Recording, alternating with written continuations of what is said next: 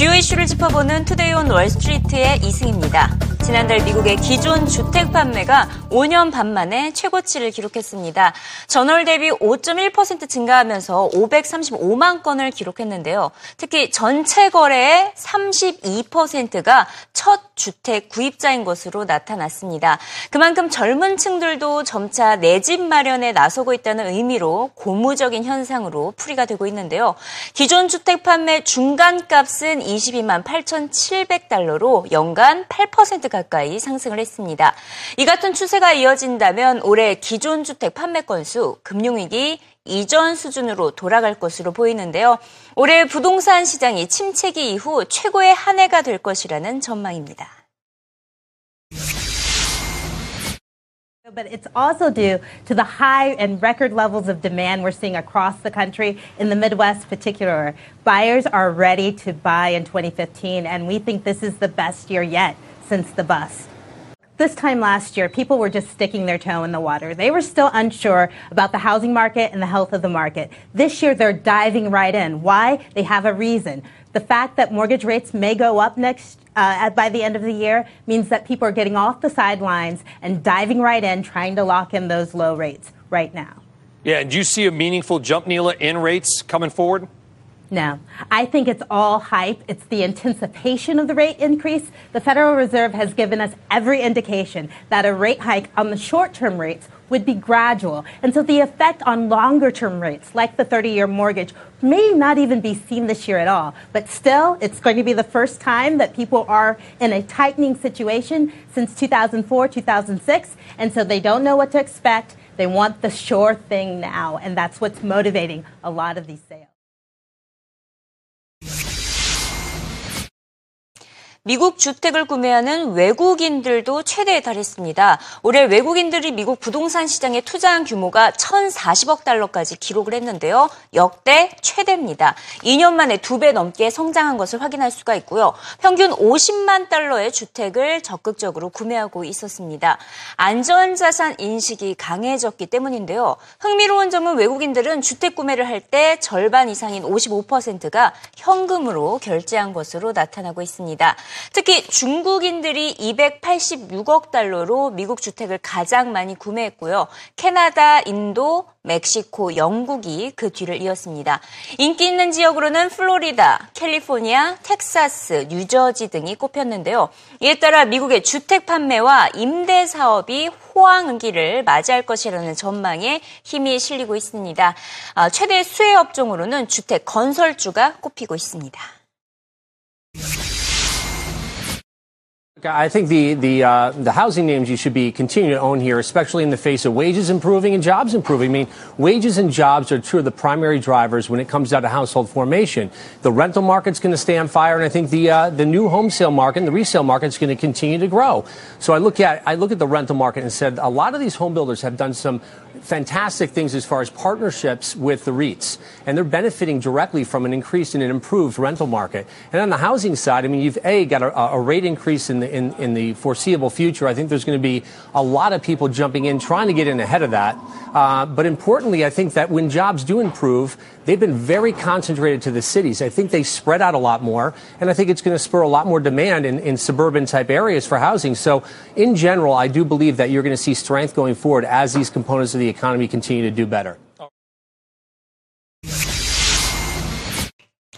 월가의 최고 낙관론자 제레미 시겔 와튼스쿤 교수는 여전히 다우 2만 선 돌파를 외치고 있습니다. 그리스 악재만 물러서면 랠리장이 이어질 것이라는 주장인데요. 하반기에 연준이 금리를 인상하더라도 이미 예상된 흐름이고 인상폭도 크지 않을 것이기 때문에 4분기에 최대 강세장이 펼쳐질 것을 진단했습니다. 단 미국의 경제 성장률이 최소 3%는 기록해야 가능하다고 설명했는데요. 즉 펀더멘 펀더멘털 기반이 되어야 연준의 금리 인상에도 최대 10% 추가 상승이 나타날 것이라는 진단입니다. I see, I see stock markets up in 12 months. Uh, I think uh, we will be past Greece. There will be a muddle through, some solution. Uh, the important thing is that if they do have a credit event in Greece, I'm very confident that Draghi will open the coffers for Portugal and Spain and everyone that they've considered to have abided by the rules. And so we're not going to have a contagion from Greece to the rest of Europe, which would really be serious. I also think that we need to get one increase out of the way by the Fed, and I think that is still going to come in September. And I think fourth quarter could be the best of the four quarters uh, that we have this year in the stock market. Well, six months ago, I, I said it's very possible that we could see Dow 20,000 right. by the end of the year. And I said that's where I think the market should be based on fundamentals, based on interest rates, based on projected earnings. We don't always get there, you know, right away. Sometimes it takes longer. Sometimes we overshoot it. Sometimes it, it uh, we undershoot it. But I really think that when I look at all the factors and even the interest rates going up, I still think this market is worth, you know, 5 to 10% more than what we're seeing it sell at today. And I think once we get that Fed increase out of the way, mm-hmm. we could really see 20,000 by December, January.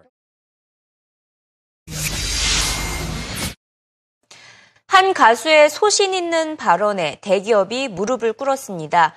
어제 헤드라인을 통해 전해드렸던 테일러 스위프트와 애플의 이야기인데요. 결과부터 말하면 애플이 테일러에게 백기를 들었습니다.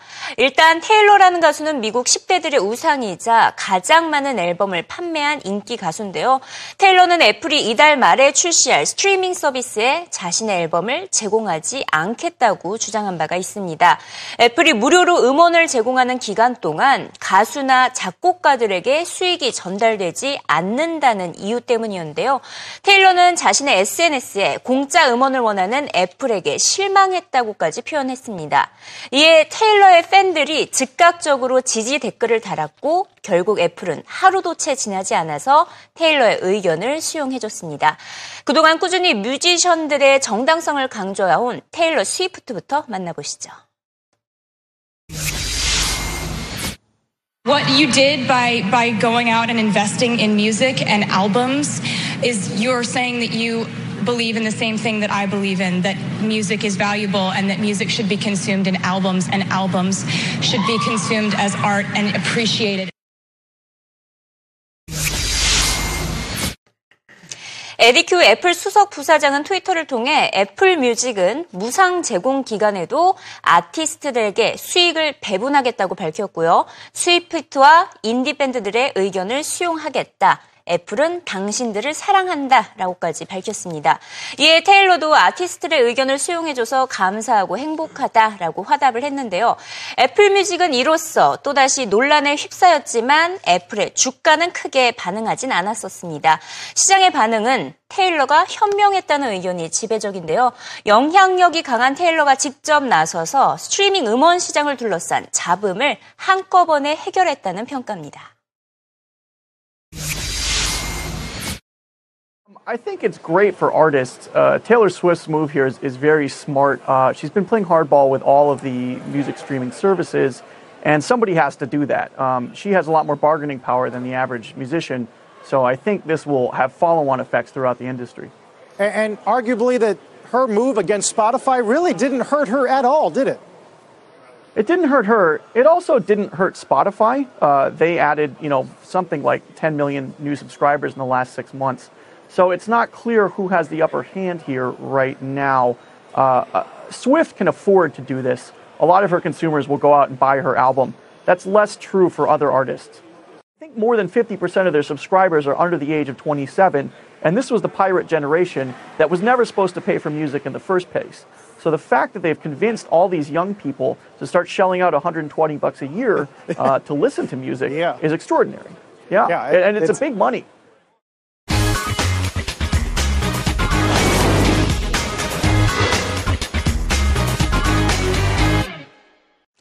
CNBC 헤드라인 시간입니다. 그리스와 관련된 헤드라인이 도배된 하루였습니다. CNBC는 그리스와 관련된 다양한 시각을 전했는데요. 자, 먼저 관광 사업은 어떤 타격이 있는지부터 살펴보도록 하겠습니다.